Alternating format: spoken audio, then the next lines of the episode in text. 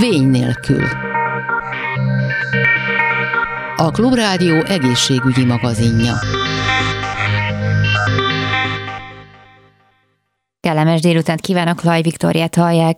Új természet- és kalandterápiás lehetőség segít többek között a borderline személyiségzavarban, depresszióban, szorongásos zavarokban, bulimiában szenvedő betegeknek, illetve az önsértést és öngyilkossági kísérletet elkövetőknek a Semmelweis Egyetemen. A pszichiátriai és pszichoterápiás klinikán egy pályázatnak köszönhetően egészülhettek ki a korábbi gyógymódok az innovatív terápiás lehetőségekkel. Az intézményben már évek óta egy úgynevezett sémacsoport terápiás program működik, ahol a pácienseket 4 hetes bentlakásos osztályos terápiás rezsimben kezelik.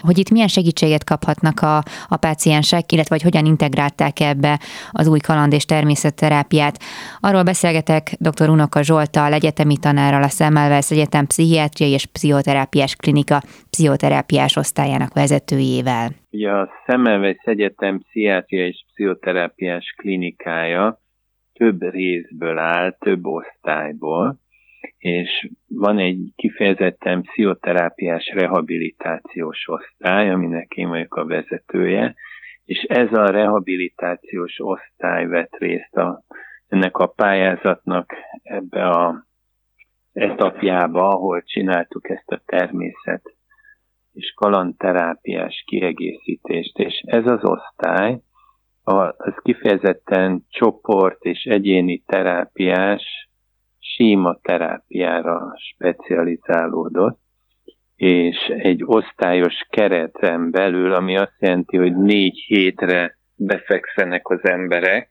és 4 hétig kapják ezt a kezelést, és ez egy pszichoterápiás rezsimű osztály, ami azt jelenti, hogy itt nem csak a pszichoterápiás ülések alatt folyik egy ilyen terápiás munka, hanem úgy vannak megtervezve a közösségi terek, a nővérek úgy vannak kiképezve, hogy ez a 4 hetes együttlakás, ami során felmerülő nehézségeket külön mindig megbeszéljük, egy olyan új tapasztalatot nyújtson az emberek számára, akiknek egy jelentős része ilyen nagyon nehéz, bántalmazó, traumatizáló családi közegből érkezett, ahol megtapasztalhatják azt, hogy az ő szükségleteikre kíváncsiak az emberek, komolyan veszik azokat, validálják, és elkezdenek tárgyalni azzal kapcsolatban, hogy ebből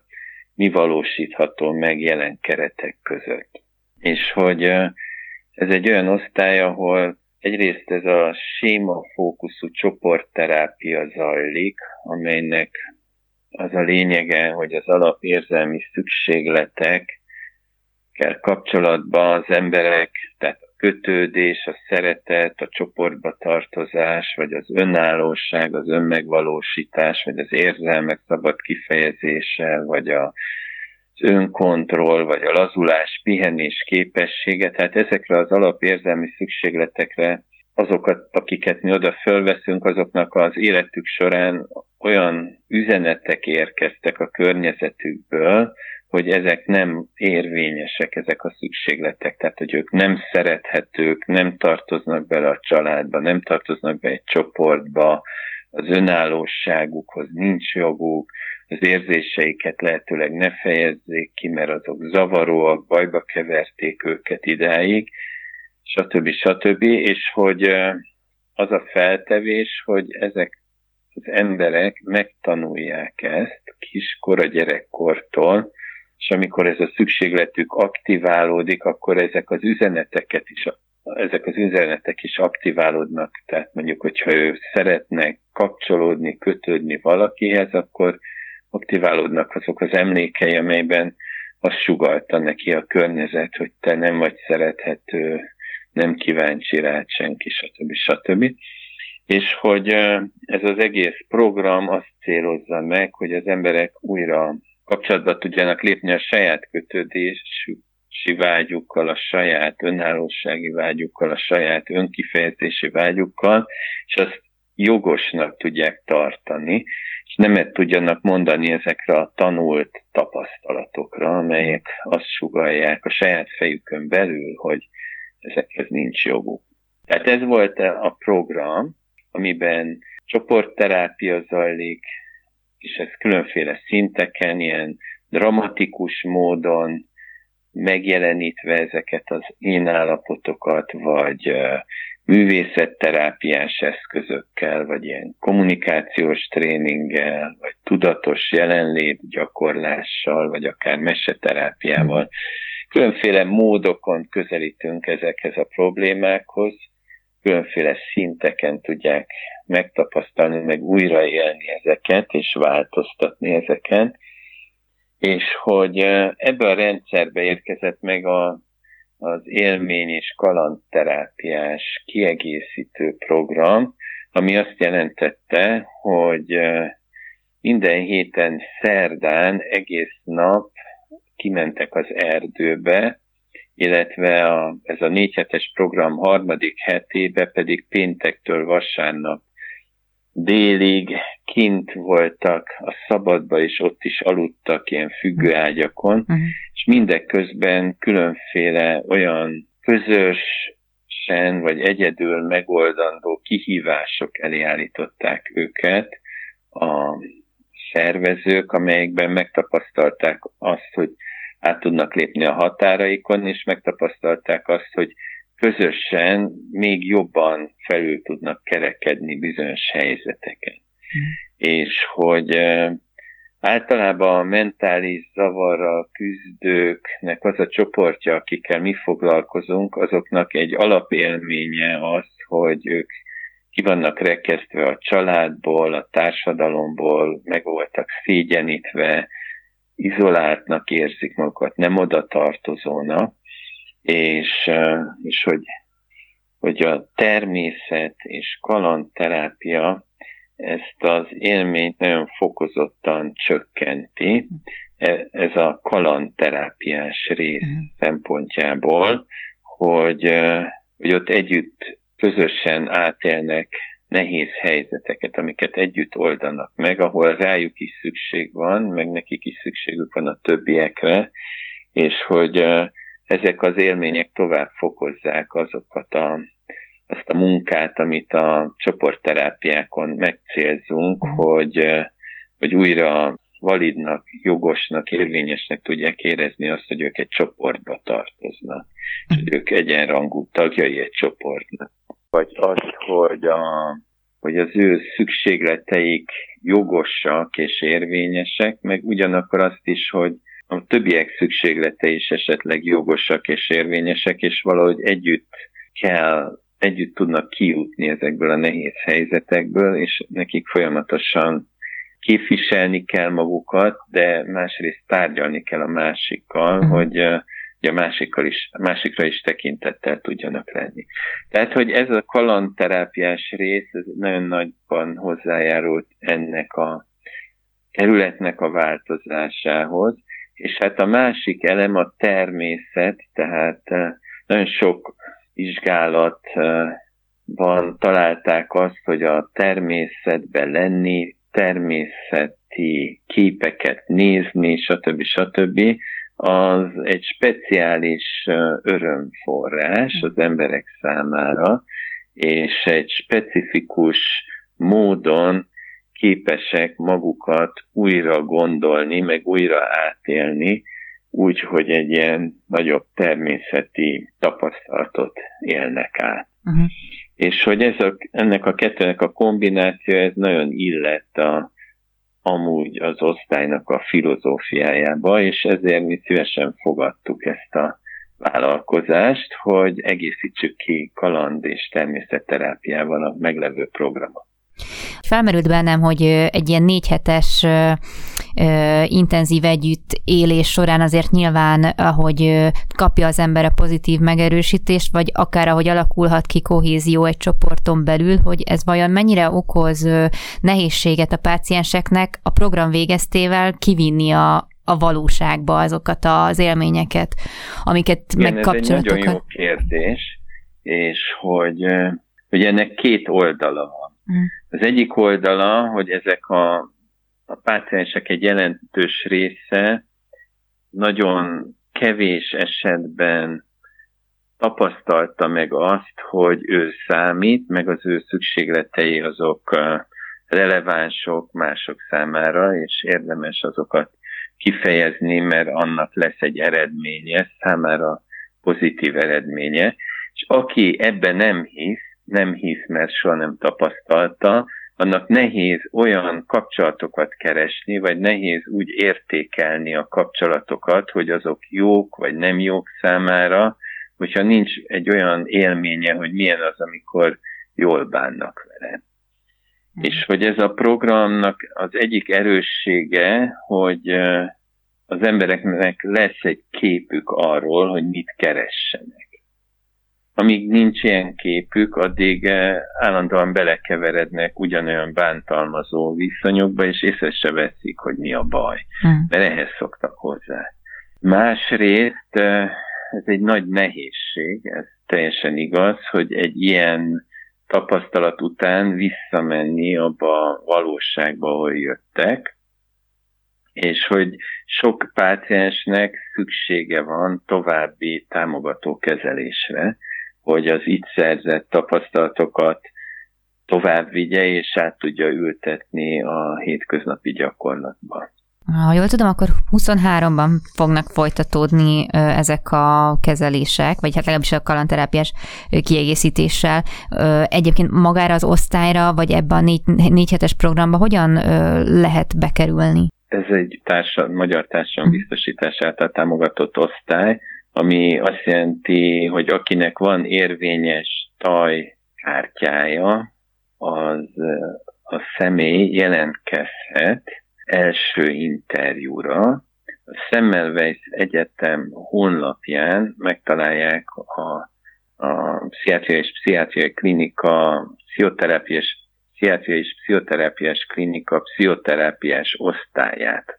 Tehát ha beírják azt, hogy pszichoterápiás osztály Semmelweis Egyetem a Google keresőbe, akkor ott megtalálják a jelentkezés körülményei címszó alatt azt, hogy hol lehet első interjús időpontot kérni, és ezt az időpontot a páciensnek kell kérni, tehát nem az orvosának, nem a szüleinek, hanem neki, és akkor vele adunk neki egy időpontot, és elbeszélgetünk, elmagyarázzuk neki, hogy hogy működik ez az osztály, meg felmérjük, hogy neki milyen problémája van, és aztán megegyezünk, hogy jó-e neki ez a kezelés, és hogyha szerintünk ez használna neki, és ő meg szeretne jönni, akkor kap egy előjegyzést valamikor, amikor van hely. Nem tudom, hogy személyiségzavaroknál egyébként a páciensek mennyire önként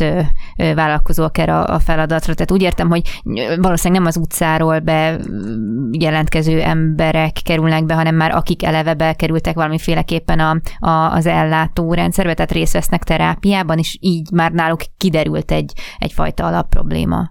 Ez változatos. Van, amikor olyan kollégák, mert ez egy pszichoterápiás, szakvizsgára felkészítő gyakorló osztály is, ahol mindenki, aki pszichoterapeuta akar lenni, és a Semmelweis Egyetemen akar szakvizsgát szerezni, azoknak 3 hónapig kötelező ott lenni, illetve a pszichiáter szakvizsgára felkészítő rezidens képzésbe is 3 hónapot ott töltenek a pszichiáter rezidensek, tehát a betegek egy részét ezek a kollégák küldik, akik találkoznak velük, és úgy látják, hogy szükségük lenne egy ilyen kezelésre, de ekkor is a páciensnek önként kell jelentkeznie saját belátása alapján. És vannak olyanok, akik hallanak a más páciensektől erről a helyről, vagy vannak olyanok, akik olvasnak valahol erről, és maguk megkeresik.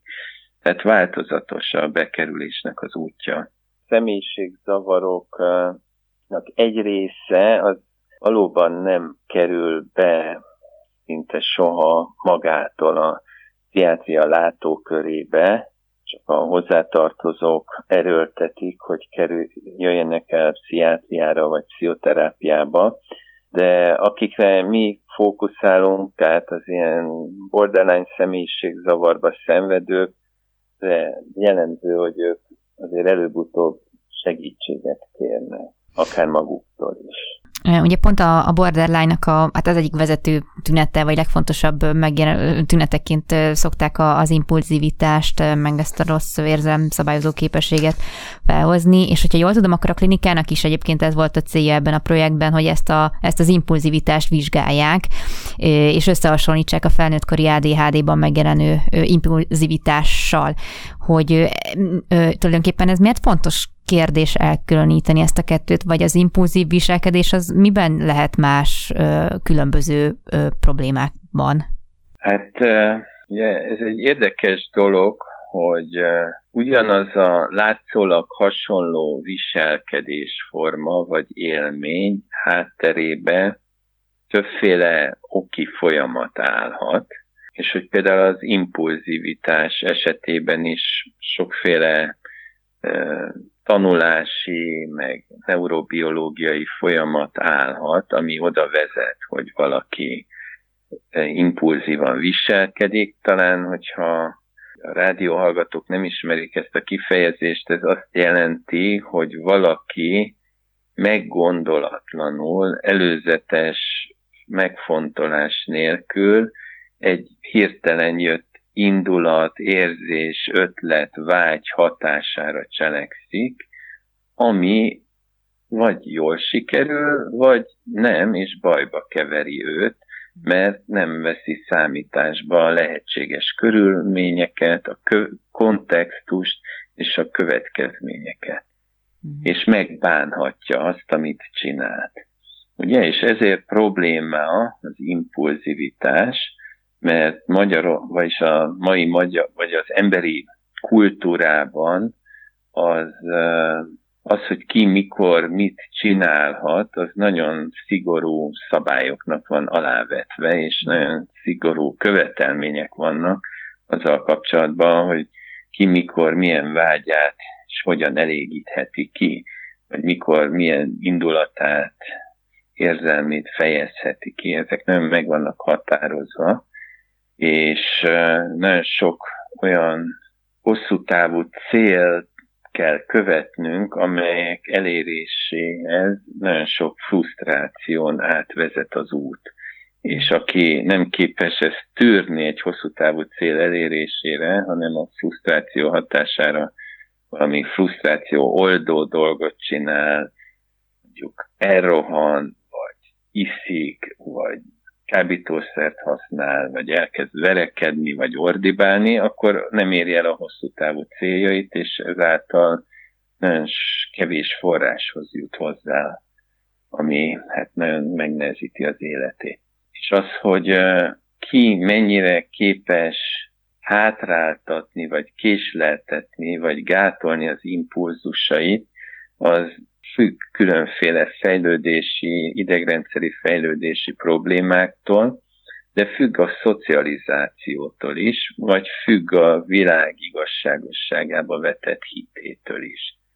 Tehát akkor van értelme mondjuk valakinek késleltetni a szükséglet kielégülését, vagy a vágy kielégülését, hogyha hisz abba, hogy érdemes eltörni a frusztrációt, mert meg lesz a jutalma. És valaki, aki egy olyan olyan közegben nő föl, ahol kiszámíthatatlan a környezet, és jobb elvenni, ami előtte van, mert ki tudja, mit hoz a holnap.